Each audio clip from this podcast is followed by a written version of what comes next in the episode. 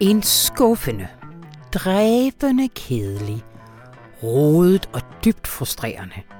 Gennemført brutal, miserabel, aldeles charmeforladt og på alle måder redselsfuld ørkenvandring af en dræbende, kedelig film. Det her, det var en uh, sammenskrivning af de lident flatterende tillægsord, som vores filmredaktør Christian Mongård i denne uge valgte at gøre brug af i sin anmeldelse af instruktør Andrew Dominics film Blonde. Et portræt af Marilyn Monroe. Men endnu værre end alt det er, at instruktøren trods helt sikkert en masse gode intentioner er endt med at lave en film, der umyndiggør sin hovedperson og udvisker hende som selvstændig tænkende og agerende væsen. Lyt med og hør i stedet for Christian Mongård fortælle, hvorfor Marilyn Monroe er en så helt vidunderlig skuespiller. Mit navn det er Anna von Sperling, og det her det er Radioinformation. Hvor vi selvfølgelig også skal tale om gaslæggende i Østersøen. I denne omgang om de hjemlige politiske følger, fordi sabotageaktionen kan vise sig at være held i uheld for statsminister Mette Frederiksen. Sammenfaldet mellem på den ene side disse fjendtlige og bevidste handlinger, og på den anden side den hårde deadline for valgudskrivelse, som de radikale har sat, ser ud til at fremtvinge et krisevalg og derved den ofte rigtig effektive Rally Around the Flag-effekt. Lars Trier Mogensen, han udlægger situationen. Og bliver du hængende til allersidst i programmet, så får jeg besøg af chefredaktør Rune Lykkeberg. I denne uge springer vi lige opturen over, men derimod så vil jeg gerne høre, hvorfor Information Torsdag vælger at udkomme med et åbent brev til Sverige på forsiden. Med titlen Kære Sverige, velkommen til den danske vej. Og kære lytter, velkommen til Radio Information.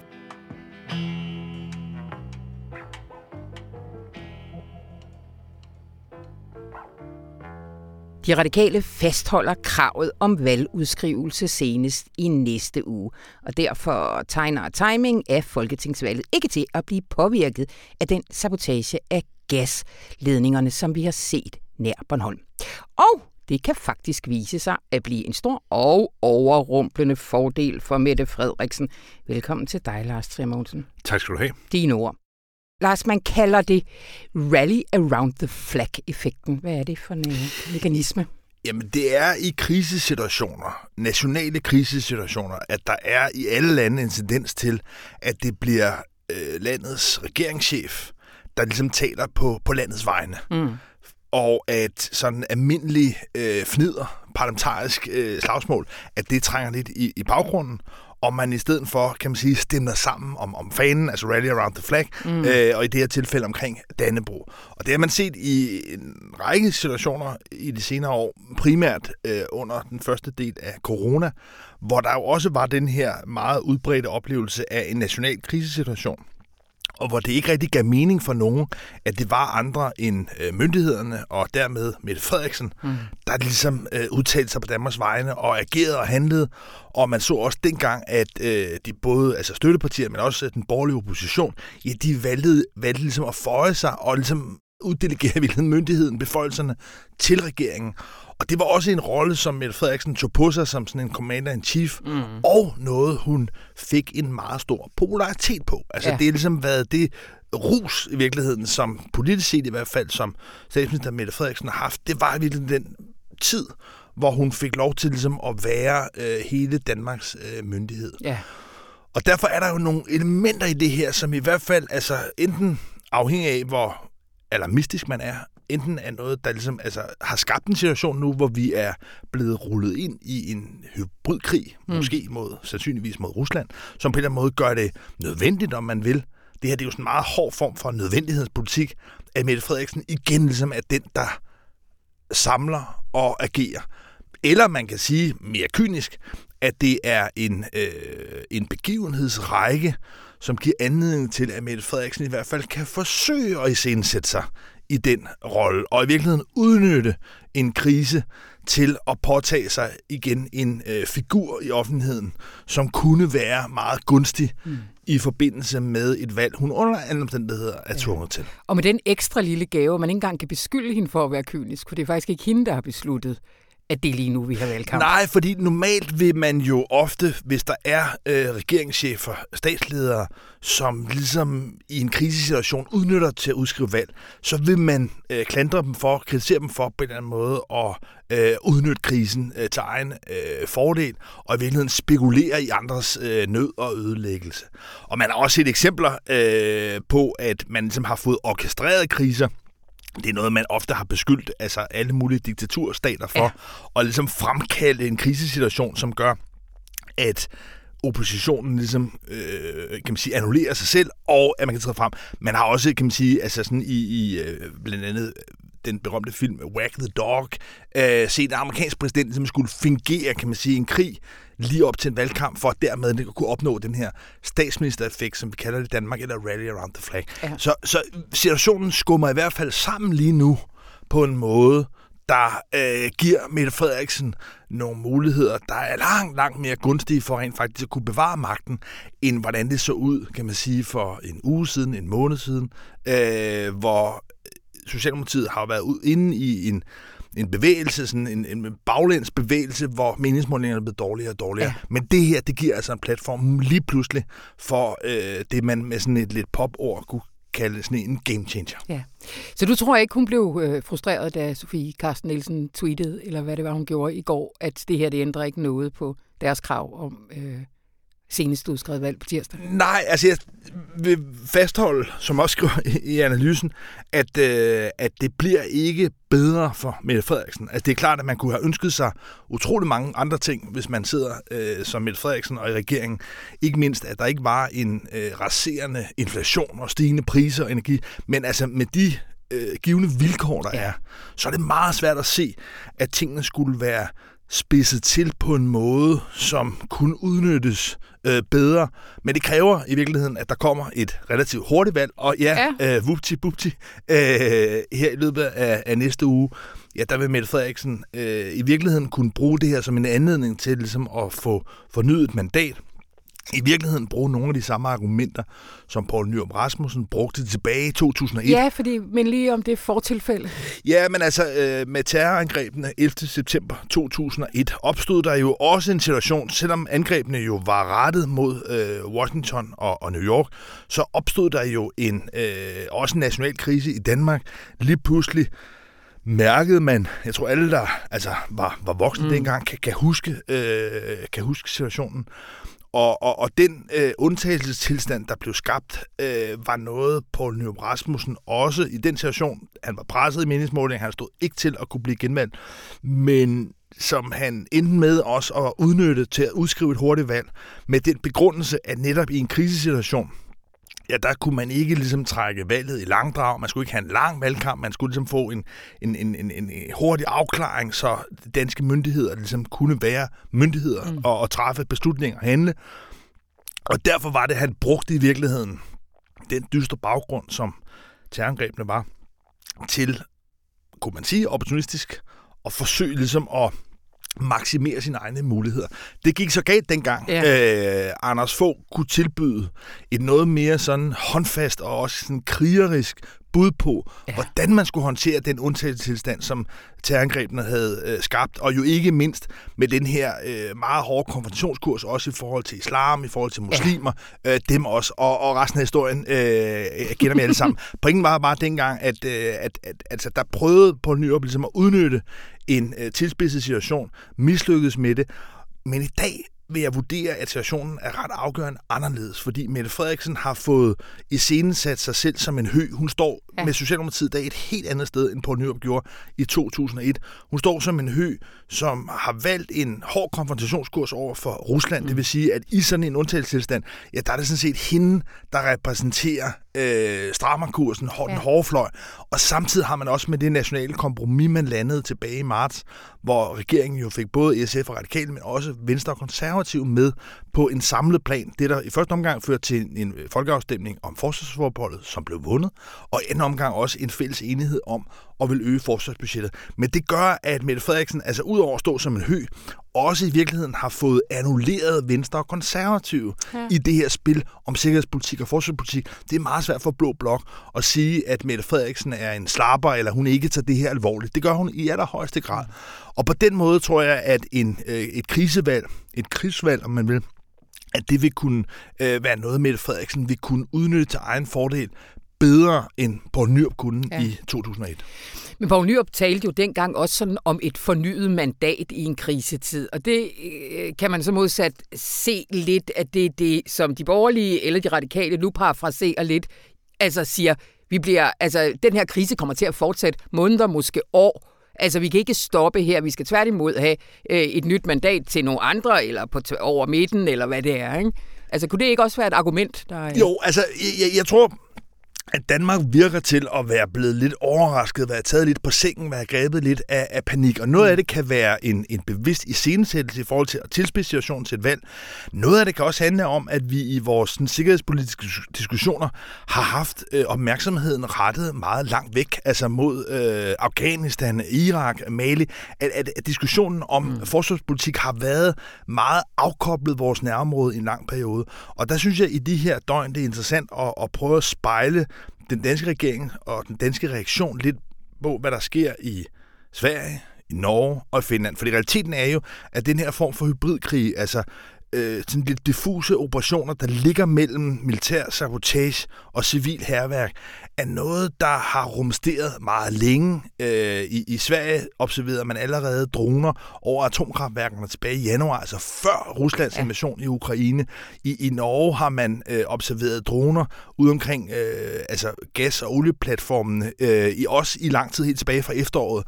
Og, og jeg synes, i mange af de her sammenhæng, der er det i virkeligheden finderne, man skal gå til og prøve at, øh, at se, hvordan de reagerer. Det er et, øh, et vidende folk, der kender, der forstår russerne. Mm, øh, mm og som samtidig ligesom har en, en, en, en coolness. Og jeg synes, man i nogle af de her øh, situationer, hvis man er blevet bange, hvis man sidder derhjemme og tænker, er vi på vej ud i en krig, så synes jeg, man skulle lave det, jeg vil kalde øh, Sanna Marin-testen. Ja. Altså den øh, finske statsminister. Og spørge sig selv, er Sanna Marin bange lige nu? er hun gået i panik? Og hvis svaret er ja, så skal man hurtigt søge skjul. Okay. Men hvis man tænker, at Sanna Marin har tjek på situationen, at hun godt vidste, at russerne ville forsøge at lave nogle øh, julelejre, og at Sanna Marin er i fuld kontrol, så skal man bare bevare fatningen og øh, fortsætte livet.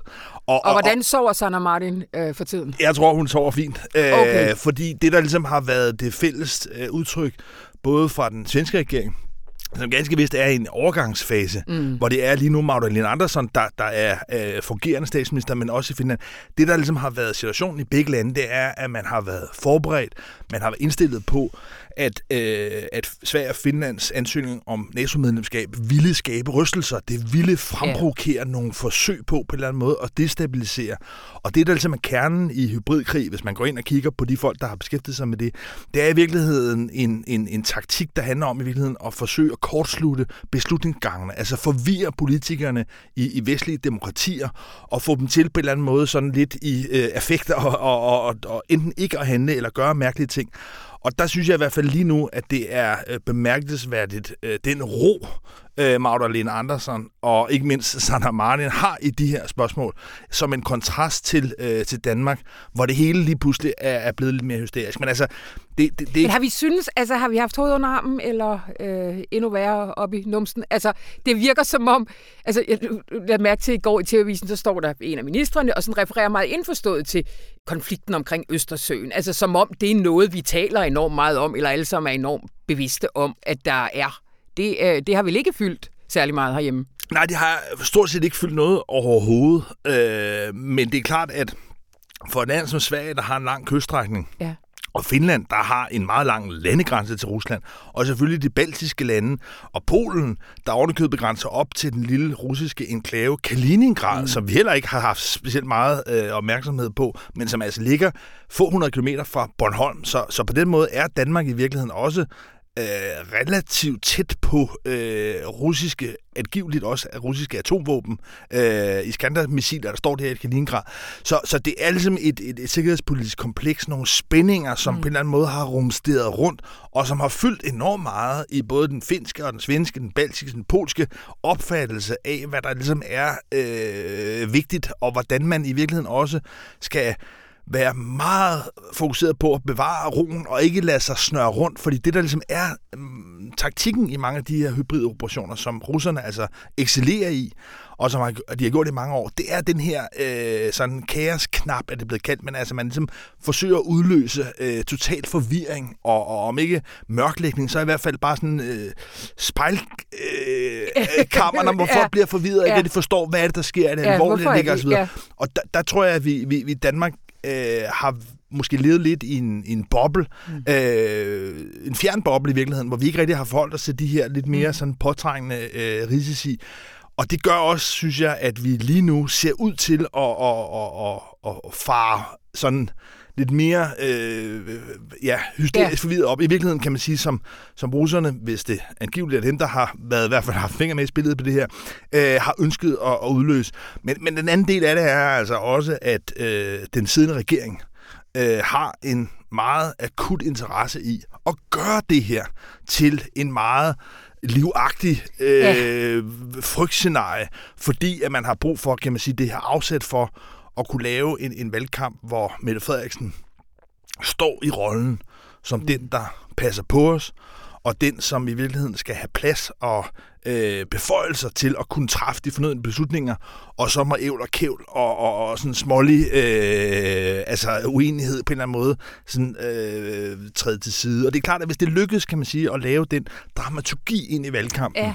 så vil Mette Frederiksens øh, muligheder for at kunne øh, vinde et, øh, et nyt mandat til at regere videre, lige pludselig være øh, væsentligt mm. større. Også, øh, at det blev meldt ud her til morgen, vi taler sammen torsdag formiddag, at det Københavns politi, der i første omgang skal stå for efterforskning. Altså, det, det er noget uigennemskueligt, hvordan man, altså jeg tænker, jeg overhovedet kan sige det, også i betragtning af, det er jo altså et konsortium, det er en privat virksomheds... Øh, jo, men, altså, men, men, men, det er jo, men det er nok grundlæggende, fordi jeg tror ikke, man skal forvente, at det er at danske politibetjente, som ligesom skal dykke ned øh, og undersøge det her. Altså, de laver... Danmark har for eksempel ikke ubåd, så det, det, det bliver jo i praksis øh, altså svensker, øh, tyskere, ja. øh, amerikanere, som øh, kommer til at, øh, at lave den her efterforskning. Og det øh, dansk Øh, politi, og nu konkret Københavns politi, så kommer til at gøre, det er, at de ligesom er den, de har den faxmaskine, om man vil, hvor de andre ligesom kan sende oplysninger ind. Det er nok lidt mere øh, krypteret, ved at tro, ind på en faxmaskine, men bare sådan billedligt. Ja. Altså sidder der altså no- nogle politibetjente i København og venter i virkeligheden lige nu på, at, øh, at de får nogle efterretninger men fra, det understøtter, øh, fra de store lande. Ja, det understøtter den fortælling og den, den narrativ også om at være altså commander-in-chief lige nu på et virkelig, virkelig afgørende tidspunkt. Og da det her jo er en meget... Og i virkeligheden er man nok mere en landbetjent, der, der, der sidder på kontoret og venter. Ikke Men, og det kan jo blive ret langtrukken, da det er jo teknisk ret vanskeligt. Øh, det bobler øh, videre til på søndag, og så skal man finde ud af, at man kommer derned og sådan noget. Så det kan jo, altså vi kan jo ende i en situation, hvor at det er under hele valgkampen, yeah. at det her er ongoing, altså, yeah. og vi ikke ved, hvem det er, der har gjort det, eller... Altså, det tror jeg ikke, der er noget, der tyder på, at nej. vi kommer til at kunne få en, en, en sådan entydig afklaring på. Øh, og, og, og man skal huske, at formålet med det her, uanset hvem det er, der konkret, kan man sige, ligesom har forårsaget de her øh, spejninger, at, at, at altså, øh, mekanismen i det handler jo i høj grad om at skabe en, øh, en frygt, en forvirring, som øh, komplicerer og fordyrer alle de energiprojekter, den energiinfrastruktur, ja. som jo er meget skrøbelig som vi har øh, i Danmark, som man har i Norge, som man har øh, i hele, øh, hele Vesteuropa. Og på en eller anden måde netop, altså kan man sige, generere en paniksituation, øh, som også er med til at aflede opmærksomheden fra, måske hvad sker i Ukraine, ja. øh, men også altså, at opflamme selvfølgelig et ekstra pres også på de, på de hjemlige politikere, fordi den udstrækning, man kan få øh, gaspriser til at stige, og hele taget kan man sige, at det hele spænder endnu mere ud af kontrol, mm. vil jo for, kunne man jo formode, hvis man sad i Kreml eller andre steder, komme til et eller andet punkt, hvor det, hvor det brister, hvor folk ja. ikke længere, kan man sige, øh, vil affinde sig med de små øh, hjælpepakker og øh, afgiftslettelser og varmesjek videre, mm. så man forsøger ligesom at, at, at, at glade tingene ud med. Så, så på den måde er der ligesom øh, det element i at destabilisere øh, vores demokrati. Jeg synes også, det bliver foruroligende spændende at se, hvad der eventuelt måtte ske af andre typer af påvirkninger under den valgkamp, der kommer. Mange vil hævde, at, øh, at, at russerne, som de gjorde i Brexit, som de gjorde i øh, valget af Trump, og som de med stor sandsynlighed også har gjort nu her senest i forbindelse med italienske valg, har blandet sig og har forsøgt ligesom at opflamme tiger, øh, ikke mindst folk på sociale medier, mm. med alle mulige andre former for informations- og holdningspåvirkning. Det bliver for spændende at se, om det også vil lykkes at lægge nogle ekstra lag ind af den her hybridkrig i en dansk valgkamp hvor der kan være lige pludselig synspunkter og hændelser, der på en eller anden måde hijacker øh, debatten, og jo i nogle ofte få afgørende døgn ligesom kan mm. drive øh, opmærksomheden hen på nogle, på nogle mærkelige hændelser. Så, så jeg tror, det er vigtigt, at man også i den kommende tid altså bevarer øh, den her sunde fornuft og laver den her Sanna Martin-test. Yeah. Altså, er, er hun på en eller anden måde ved at gå i panik?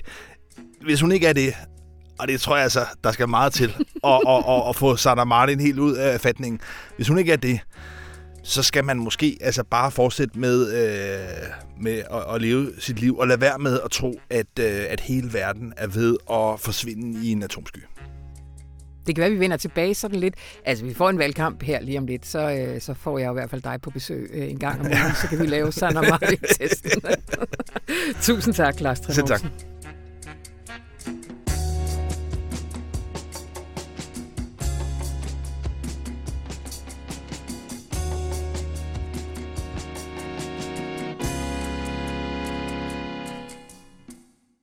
Hej Christian Mongård. Goddag, Anna. Hvor er det længe siden, du har været her? Ja, men altså, jeg kan godt lide at spille kostbar, ikke? Så, du ved, det er ligesom i Hollywood, der er det, det mest magtfulde, man kan sige i Hollywood, det er nej. Ja. Fordi så bliver, man, så bliver folk sådan mere efter, du ved, sådan tænker man, uha, det er spændende. Der er en, der spiller kostbar, det er det, vi skal Men jeg har jo ikke spurgt dig. Nej, nej, men derfor kan jeg vel godt sige nej alligevel, altså, eller lade som om. Det har jeg da. Men du har også haft alt muligt andet, du skulle lave. Simpelthen. Æh, Christian. Det er, og, og, og det var så dejligt i den her uge, fordi at jeg kunne ligesom øh, invitere dig øh, tilbage med lidt af et brag, synes jeg. Fordi du har skrevet en anmeldelse den her uge, som jeg nærmest, jeg kan nærmest ikke huske, du har været så rasende på en film. Jo, der er noget med nogle danske film, der er engang imellem. Der, ja, lad det nu ligge. Men du er simpelthen, altså de ord, du bruger om Blonde, den nye Netflix-film om, øh, om Marilyn Monroes liv. Altså, det er rød mix småting. Altså, du synes simpelthen, den er træls.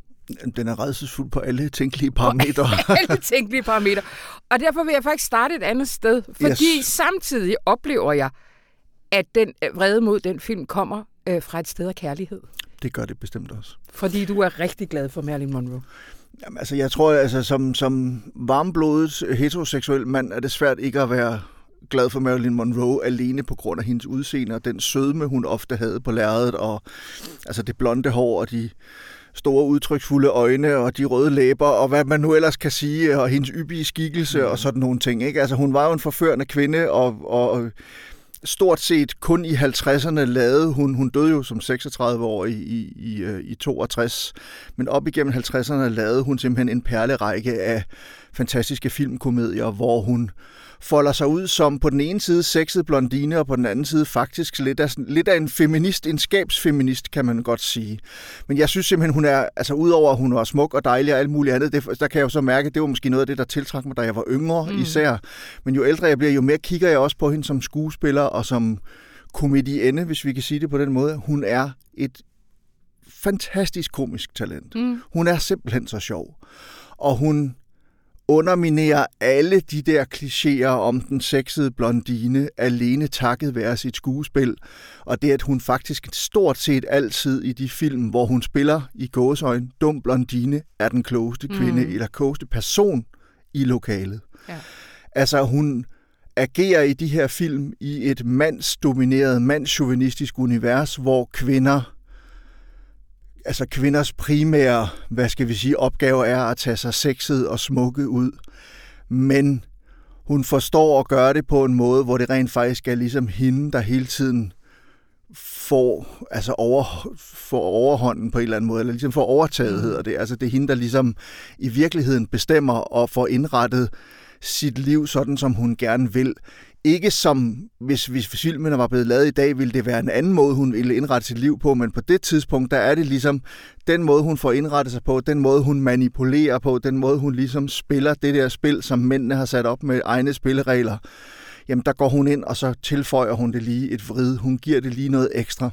Og alt det, det gør hun simpelthen med et lille blik, mm. med et, et lille trækning ved, i mundvigen, et lille skævt smil, et kast med hovedet, eller med det her platinblonde hår, øh, platinblonde hår. Jeg bliver helt rørt af at snakke om det, Anna. Ej, men hun, hun er virkelig, øh, jeg synes virkelig, hun er fantastisk. Altså, og så har hun også bare, hun har komisk timing, hun har funny bones. Mm. Hun er virkelig morsom. Og hun kan både spille den, øh, så man altså, tager den for pålydende, altså tænker, der sidder en dum blondine, og så hele tiden får hun vist en, at det er hun altså ikke. Mm. Altså hun får hele tiden undermineret de der klichéer, undermineret ens fordomme og ens, og som jo er fordomme, der er skabt af ikke nødvendigvis de film, hun er med i, men af mange lignende film, kan man sige, og Hollywood i det hele taget jo har dyrket den her i en dumme blondine i stort set, jamen altså fra ja. 30'erne og frem efter, simpelthen fra, fra, fra tonefilmens øh, opfindelse og frem efter. Ikke? Og, og det er det, jeg synes, der er så fantastisk ved hende. Og, og, øhm, og så er der jo så hele det, det der fascinerende ved hende som figur også. Hun hed jo ikke Marilyn Monroe. Hendes hår var ikke platinblond. Mm-hmm. Altså hun var født Norma Jean, kom til at hedde Norma Jean Baker, øhm, tog navneforandring men følte sig stadig mere som Norma Jean i virkeligheden, end hun følte sig som Marilyn Monroe. Det var ligesom en rolle, hun spillede. Ja. Øh, hun fik sit hår afbladet, og, og så gjorde hun ellers, hvad der blev sagt i Hollywood, øh, og havde et svært privatliv, og kæmpede med psykiske problemer, døde også af en overdosis sovemedicin formentlig, eller beroligende medicin, mm. da, hun, øh, da hun som sagt kun var 36 år gammel. Så der er sådan en masse facetter af hendes væsen og hendes værk, som jeg synes er så fascinerende et eller andet sted. Ja. Og der er det jo så, at når man så sidder og netop har den her... Altså, jeg ved godt, at hendes liv var ikke en dans på roser. Hun var gift med, hvad hedder det, Joe DiMaggio, øh, den her sportsstjerne, som øh, var voldelig. Hun var gift med Arthur Miller, den her fantastiske skuespilforfatter, som var en kølig fisk mm. og sådan noget, og hun blev udnyttet af Hollywood-bosser og blev, var en tur forbi den her casting couch og alt muligt andet. Hun havde ikke et nemt liv. Mm. Men det var jo ikke lort det hele. Og der er problemet med Blond, Andrew Dominics næsten tre timer, jeg skulle lige til at bande, tre timer lange film om øh, Monroe, som nu kan ses på, på Netflix. Altså, den er bare en lang, miserabel nedtursfortælling øh, om et offer. Altså, hvor vi jo i dag er begyndt at... Vi snakker ikke... I dag så snakker man hellere om overlevere, end man snakker om ofre, kan man sige. Og i den her film, der er hun... Og det er muligt, han har tænkt, at han vil fortælle overleverens historie, eller hun overlevede jo så ikke, kan man sige. Så i virkeligheden er det jo, det er jo en tragisk fortælling. Men han er... Det er simpelthen så miserabelt, og det er så unuanceret. Altså alt det, han ligesom, man har fornemmelsen, at han anklager alle mulige andre for at have gjort med Marilyn Monroe, det gør han bare med modsat fortegn. Altså det skal ja, bare være han, så træls som muligt. Han har vel ønsket at lave et portræt af den her øh, mandsdominerede verden, der kvæste en kvinde, som ville verden en hel masse godt. Men du siger, at han ender med at umyndiggøre Marilyn Monroe fuldkommen som menneske? Jamen det synes jeg, fordi der er ikke noget af det, der nærmest, hun foretager sit liv, som nærmest er hendes beslutning. Nej, altså nej. lige fra aborter til, til filmroller, til måden, hun skal optræde på offentligt, til det navn, hun har, til det hår, hun har, til noget. Altså alt er bare mm. noget, hun mm. bliver påtvunget. Og der er nok ikke nogen tvivl om, at man har herset og rodet og regeret med hende og, og skubbet hende rundt i manesien og manipuleret og alt muligt andet. Hollywood var ikke noget godt sted at være i, i 40'erne, 50'erne og 60'erne for den sags skyld for en, for en kvinde. Men at alt skulle have været så aldeles forfærdeligt, som det bliver skildret i den her film, det tror jeg simpelthen ikke på. Og det er jo, viser sig jo også, at altså hvis man ligesom læser så artikler om, hvordan det var og sådan noget, så er der en, ting, en del ting, som filmen har rigtig fat i, men der er også meget af det, som er ren og skær fantasi. Og, og der er det, altså det interessante er jo, at, at filmen er baseret på en bog af Joyce Carol Oates, som jo er sådan en feministisk øh, mm. forfatter, som har ville give et, tegne et andet billede af Monroe, tror jeg, hun måske en af de første til at begynde at tegne sådan et andet billede af Monroe i en meget berømmet roman, som jo så også hed Blonde. Men, men altså, det er ligesom om Andrew Dominic, altså, han går simpelthen fuldstændig all in på alt det her, og der er mm. ikke et menneske i den her film, som ikke udnytter hende. Der er ikke et øjeblik i filmen, hvor man, hvor man føler, hun smiler og, gri- og griner af glæde, men kun, men kun ser man kun det her nervøse øh, øh, den her nervøse Bambi på glat is, Ja, kan man sige, ja, ikke? Som, ja. ligesom, som også er en del af fortællingen af Monroe, men det er fandme ikke hele, fordel, Nej, ikke nej. hele fortællingen, og det, det føler jeg lidt, at han gør her. Jeg synes, det er, altså, det er så reduktionistisk på en eller anden mm. måde, og det, det er sådan en... Øh, Altså, det er jo at gøre hende en bjørnetjeneste, og der mener jeg den gamle forstand af ordet, hvor det er det modsatte af en stor tjeneste. ja, ja. Altså den rigtige, Den rigtige betydning af ordet bjørnetjeneste. Altså det, det, jeg synes simpelthen, det, altså jeg fristes til at, jeg ved, har tidligere kommet i problemer med at kalde en film for et overgreb, men i det her tilfælde, Ja. der vil jeg faktisk ja. gerne kalde den et overgreb på Monroe og på alt, hvad hun stod for, også som begavet komedieskuespiller. Amen. Christian Mongård, lad os lige uh, Andrew Dominic. Hvem er han? Jamen altså, han er en amerikansk filminstruktør, som faktisk har lavet nogle vanvittigt interessante film. Han lavede Ja. en film for en del år siden, som jeg kan ikke huske, om det var hans. Han har lavet nogle dokumentarfilm om Nick Cave, blandt andet, også noget, som er ret interessante. Ja. Og det skal også lige siges, at det er Nick Cave og hans øh, øh, tro væbner, Warren Ellis, der har lavet musikken til den nye film Blonde her. I øvrigt utrolig ensformig musik, og det, det er så også... Det kan godt være, at jeg bare har set mig vred på filmen, så der er ikke, jeg kan slet ikke se nogen forsonende øh, kvaliteter ved den. Men altså, Andrew Dominic... Popcornene smagte af helvedes til. Ja, simpelthen. Ja. Øh, men Andrew Dominic, han lavede den her, den hed The, Assassin- The Assassination of Jesse James by the Coward Robert Ford, Ja, ja, ja. tror jeg nok, den hedder, som er sådan en, en anti-western på en Ja. ja. eller anden måde, med Brad Pitt blandt andet i hovedrollen, og handler om, hvordan Jesse James blev forrådt og dræbt af en af sine egne. Og den er faktisk ret interessant, fordi den ligesom forsøger noget andet, om at være lidt mere drømmende og lidt mere poetisk i Ja. sproget. Så lavede han en film om gangster, øh, som hed Killing Them Softly, i øvrigt også med Brad Pitt i en hovedrolle, men hvor han også ligesom skildrer hele gangsterverdenen som øh, en stor virksomhed, og igen som et sindbillede på det amerikanske samfund. Igen, vildt interessant, vildt spændende. Den, den blev lidt skældt ud, den film. Den første film med Robert Ford der, eller Jesse James-filmen, fik meget ros. Den anden, den fik lidt, øh, lidt, en lidt hård medfart. Men jeg synes personligt faktisk, at begge film virkelig kan noget. Altså tage enten western-filmen eller, eller gangsterfilmen, og så ligesom vende dem lidt på hovedet. Mm. Og det er jo så også det, han forsøger, kan man sige. Så man siger, han, han forsøger ligesom at være tro mod, hvem han er som instruktør. Men, men, øh, men, men det er altså ikke... øh, Jeg ved sgu ikke. Altså, ja, der, der, der er et eller andet, der er gået fuldstændig galt for ham her, og, og det, øh, jeg kan ikke svare dig på, hvad det er, udover, at, altså, udover de ting, jeg har sagt i forhold til, hvad jeg synes, der er galt med filmen. Men hvorfor det er gået så galt for Andrew Dominic, der ovenikøbet har udtalt, at det her det var et drømmeprojekt, og noget, han har forsøgt at lave i mange år, Ja. ja. og det ene og det andet. Men det er ligesom om, at han er blevet så optaget af at skulle lave en film, som yder Monroe retfærdighed, eller viser den rigtige Monroe, eller et eller andet, hvad pokker hans fantasi nu engang har været, at han helt glemmer at fortælle om det hele menneske. Han fortæller kun om en del af det her Mm. mm. menneske, men han får det til at se ud, som om det er det hele. Mm. Og det er det, at der er den store fejl ved den. Så den varer tre timer, den er røvkedelig indimellem, og den er sådan meget fragmentarisk fortalt, og man, kan, altså man er aldrig helt sikker på, hvor man er henne, hverken i tid og sted og sådan noget. Så det er sådan, ja, Ja. det er bare træls, Anna. Man skal- hellere det- se nogle Marilyn Monroe-film. Det skal man nemlig. Uh, vi, må, vi bliver nødt til selvfølgelig at vende castingen. Den kubanske skuespillerinde Anna de Armas. Ja, altså hun, øh, hendes første store rolle, tror jeg, hvor man lagde mærke til det var den øh, Agatha Christie Poirot pastiche, der hed øh, Knives Out af Ryan Johnson, som var virkelig den, du god. også? Nå, det, var, det er den, du er glad for. Den er jeg virkelig glad for. Okay. Ja, nej, det er Poirot-filmen af Kenneth Branagh, som jeg hader lige så meget, som jeg hader Blonde. Øh, men nej, der er hun faktisk virkelig god i. Der har hun en hovedrolle i den. Og så øh, øh, var hun en af Bond-pigerne i den nye James Bond-film, og en af dem, der kunne sparke lige så godt røv, som James Bond han kan. Mhm.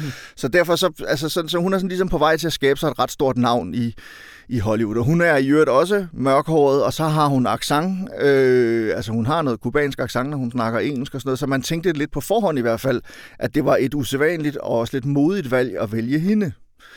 Øh, hun gør det faktisk ret godt. Man kan godt høre, at hun har accent.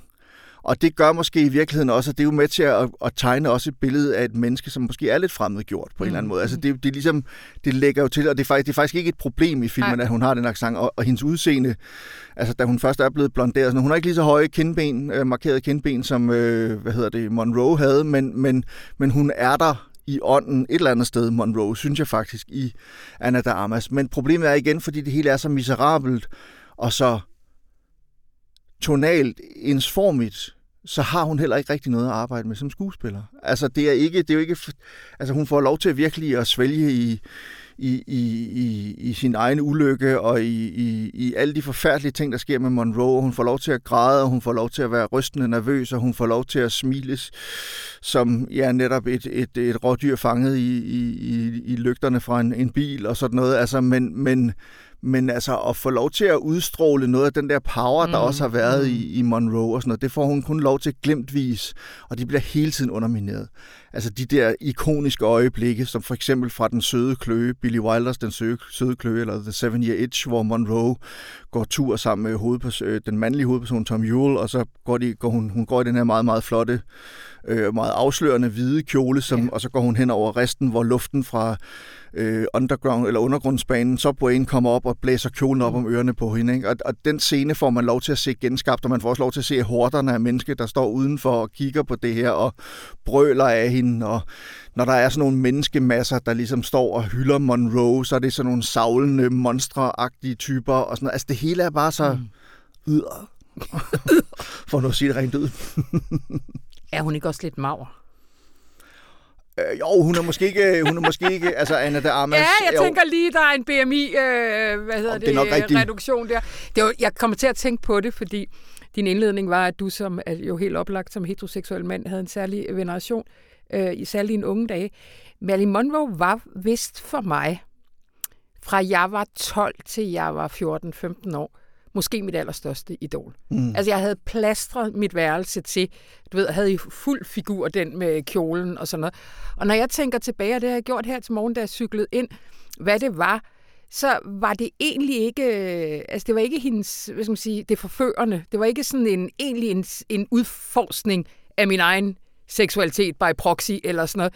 Det var hendes, sådan, uh, hendes sødme, hendes sådan, uh, uskyldhed, renhed, og så var det faktisk også, at det der med at være en ung teenage-pige, lidt mere yppig end skønhedsstandarderne mm. var i 80'erne, hvor jeg voksede op, var hun faktisk et andet kropsideal også, som der virkelig ikke var meget af på det tidspunkt. Det var derfor, at jeg... Øh... Ja, men det kan jeg godt forstå, og det er jo også fuldstændig rigtigt. Altså også hvis man ser på skønhedsidealer, jamen altså hvis man ser på sådan de klassiske skønhedsidealer, så overholder hun dem ikke helt, mm, mm, fordi hun mm. trods alt, altså hun har vipsetalje, ja, men, men hun er også yppig og og, og har lidt flere former, end, end, end det måske har været i gåsøjne acceptabelt, i hvert fald i ja. modeverdenen, kan man sige. Ja. Men jeg vil sige, det er fuldstændig rigtigt, det er den sidste ting, jeg kan sige om, om Monroe som figur, det er, at du er fuldstændig ret i det der med, i den film, der hedder Gentlemen Prefer Blondes, eller Gentlemen foretrækker blondiner, der spiller hun sammen med Jane Russell, som er brunette. Ja. Og Jane Russell, hun er sådan den, den sassy, smartass-agtige type. Virkelig smuk, virkelig morsom og virkelig begavet, men også sådan lidt en mere farlig, udadvendt ja, ja. seksualitet, end den Monroe har. Monroe er hammerne sexet, men hun er simpelthen så uskyldsren samtidig. Ja. Og, og det er noget af det, som, som på en eller anden måde, altså det, hvis man kan sikkert gå ind i sådan noget med luderne og Madonnaen og ja, alt muligt ja, ja, ja, andet, hvis man vil, ikke? Men, ja. men, men der er bare noget fascinerende i, at man kan være så sexet og så uskyldig og sødmefyldt på ja. samme tid. Og det, det er også en af hendes helt store kvaliteter ja. på film. Ja. Øh, så se nogle, hvad for en Monroe, hvis du øh, skulle rangere, hvad er den bedste?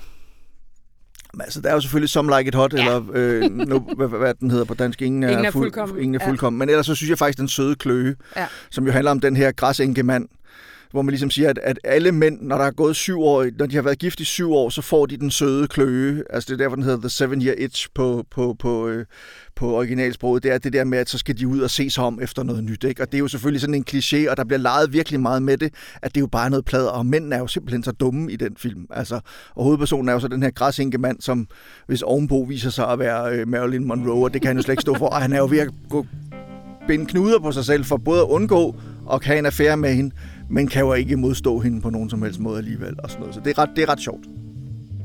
Hermed en opfordring. Tusind tak, Christian Mongård. Selv tak.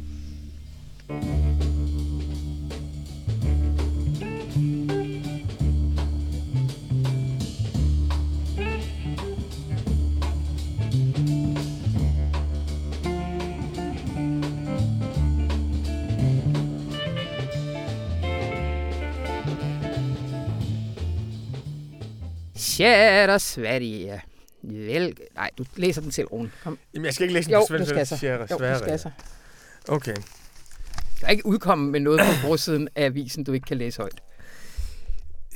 Kære Sverige, velkommen til den danske vägen. Efter riksdagsvalet har vi forstået, at ni vil tage den danske vägen gennemot flygtninge og indvandrere. Det har vi 20 års erfarenhed af.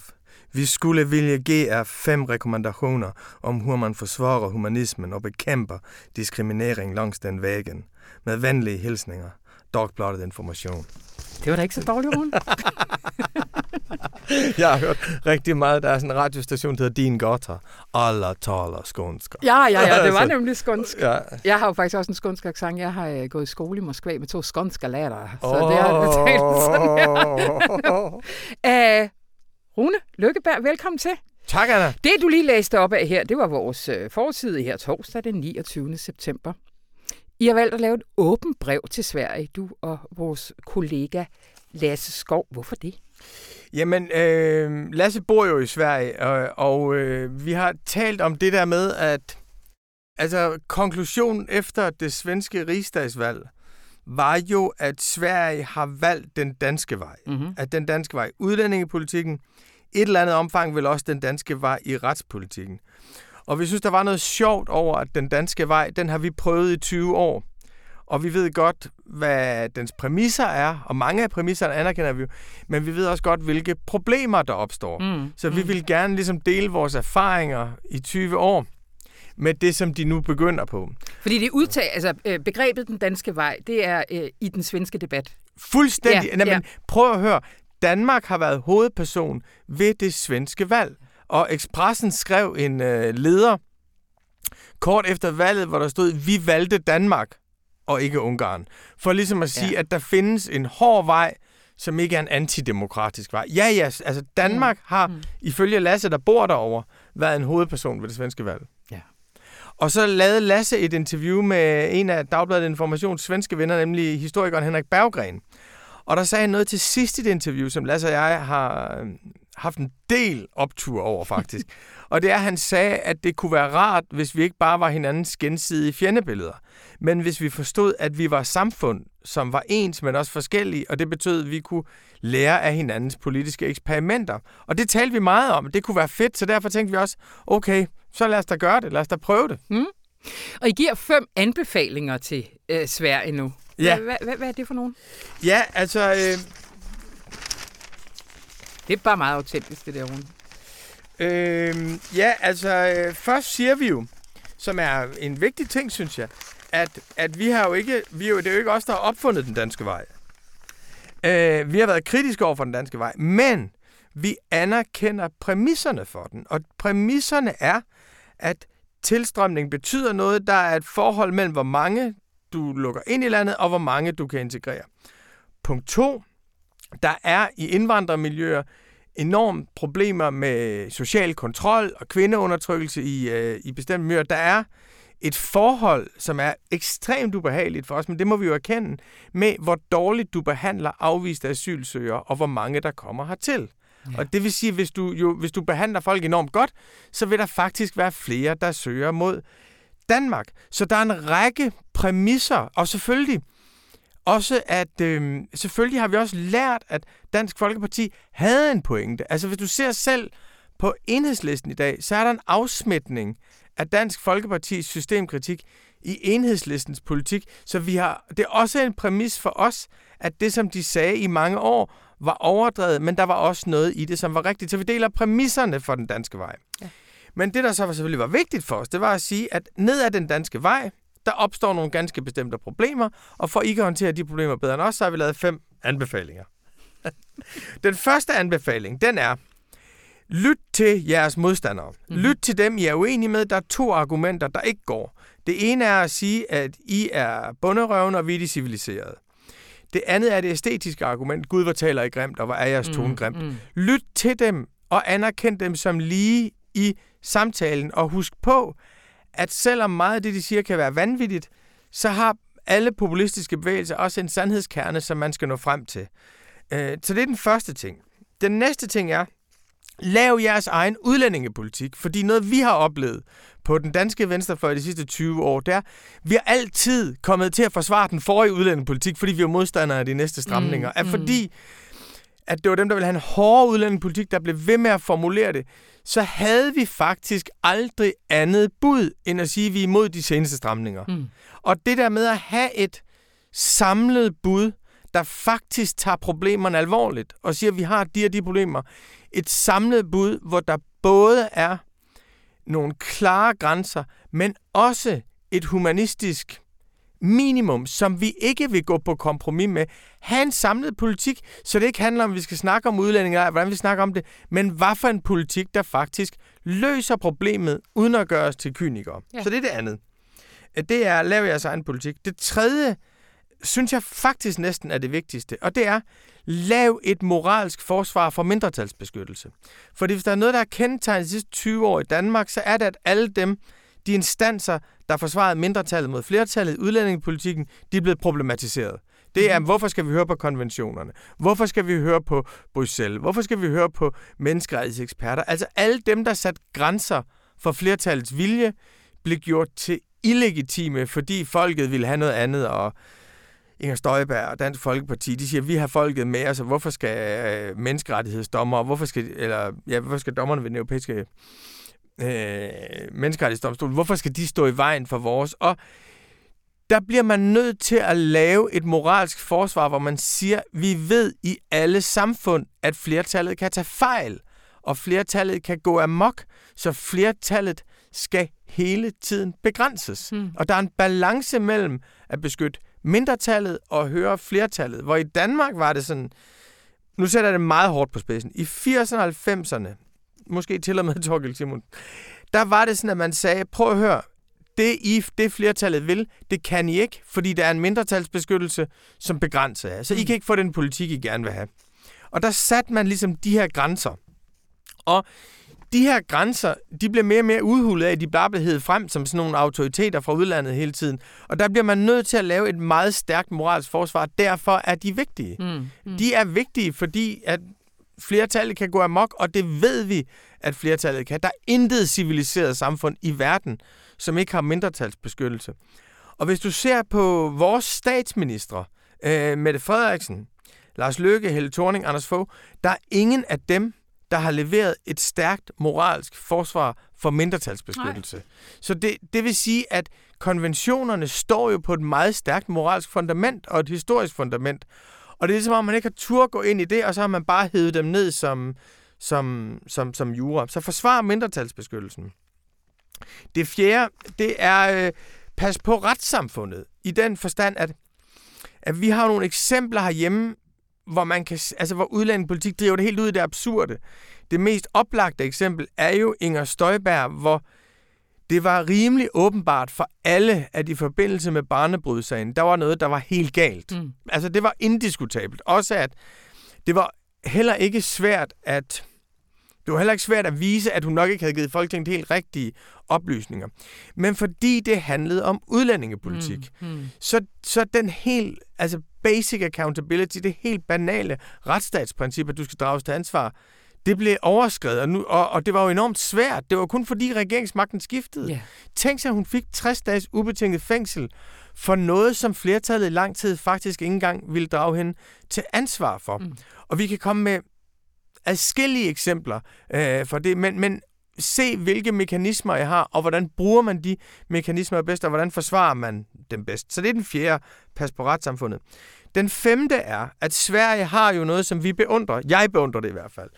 Det er det der med, at man er en, at man er en humanistisk stormagt. Man vil mm. udrette noget i verden. Man ser sig selv som nogen, der faktisk kan gøre en global forskel mellem Kina og USA og vise en anden vej og man kobler det, man tror på i Sverige, med det, man tror på ude i verden. Og det der med at blive ved med at være et stort land, mm. fordi, og det skal man ikke bare være for, at så får man det moralsk godt, man skal også være det, fordi at alle de problemer, som Dansk Folkeparti er kommet anstigende med, og som er de fleste af dem er virkelig eksisterende problemer, de kan jo ikke løses i Danmark. Mm. Vi er afhængige af stærke internationale institutioner, hvis vi skal lave en sammenhængende europæisk indvandringspolitik. Så hvis man underminerer EU for at få en meget stærk dansk indvandringspolitik, så ødelægger man i virkeligheden vores fælles handlekraft. Så det der med at blive ved med at være et stort land i verden, og gøre det, fordi I tager problemerne mere alvorligt end de andre, det er vores sidste anbefaling. Mm. Øh, hvordan, øh, hvordan sikrer vi os, at, øh, at svenskerne får de her anbefalinger? Jamen, vi lavede jo en, øh, vi lavede jo en aftale med Dagens Nyheder, som ligesom er den store borgerlige avis med hovedsæde i Stockholm. Øh, og vi lavede en aftale med dem tidligt, at øh, vi skulle trykke det på samme dag i øh, Dagens Nyheder og i Dagbladet Information, og ligesom vise øh, også, at det var trygt begge steder, så det blev sådan i Henrik Berggren, sådan en kollektiv skandinavisk aktion, så vi kom ligesom ud i, jeg ved ikke, om det er den største svenske avis overhovedet, men det er i hvert fald det, den største avis, der ikke er en tab- mm. tab- tabloidavis, så vi kom ud samtidig med dem, og så må man jo se, hvordan det, så må man jo se, hvordan det udspiller sig i Sverige. ja. Altså, vi har jo lidt tradition for det, vi, øh, også øh, i forhold til, til, øh, til Norge. Øh, vi har jo også øh, bredere, hvis vi ser lidt ud over vores, øh, vores egen lille øh, Sankt Anna Passage, så, så er der jo andre, øh, der er også blevet skrevet et åbent brev til Putin over på politikken og sådan noget. Så det er noget, vi gør det i. Hvad, altså, hvorfor giver det for dig mening, at, øh, at skrive til, til den svenske offentlighed? Jeg synes, man skal kunne lave opråb til folk, der lytter. Altså, ja. det er jo meget, meget banalt, det jeg siger nu. det er så banalt, så det nærmest er pinligt at belaste radioinformationslyttere med det, men, men altså, jeg synes, præmissen for at lave et opråb, det må være, at der er nogen, der lytter på den anden side. Og lige nu, fordi der har været så meget opmærksomhed på Danmark. Altså fordi Danmark igen og igen er blevet draget frem, og jeg vil også sige, at det er ikke sådan, så alt, hvad der bliver sagt om Danmark, er sådan helt vildt overvældende i sit vidensfundament. så der er faktisk, altså ja. vi, vi, øh, vi oplevede, Lasse og jeg, at der var det, som de ude i det rigtige erhvervsliv kalder et window of opportunity. Mm. Men jeg synes, det er nøjagtigt at skrive opråb til, altså til, til Putin eller Xi Jinping eller... Øh, til Taliban eller, eller, eller TSV, så bliver det bare en forfængelig gestus i vores egen mm. verden. Men jeg kan godt lide tanken om, at vi er en fælles skandinavisk offentlighed, der diskuterer mm. med hinanden. Og jeg vil ønske, at svenskerne også ville, at du ved, at de også ville spille ind i den danske ja. offentlighed, ligesom, øh, ligesom, ligesom nordmændene gjorde. Ja.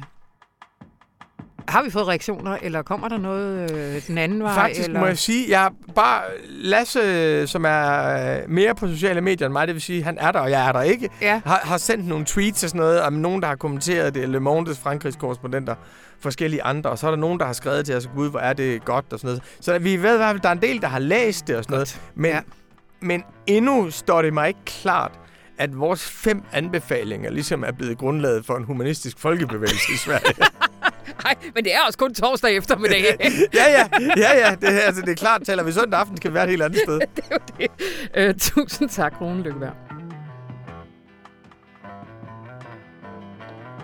Og det var, hvad vi havde valgt fra denne uges aviser. Du ved, hvor du finder rigtig meget mere.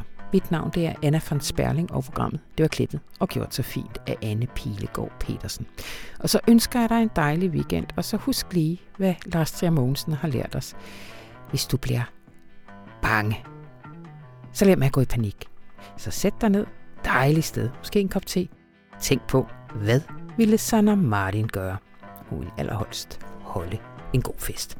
Rigtig god weekend.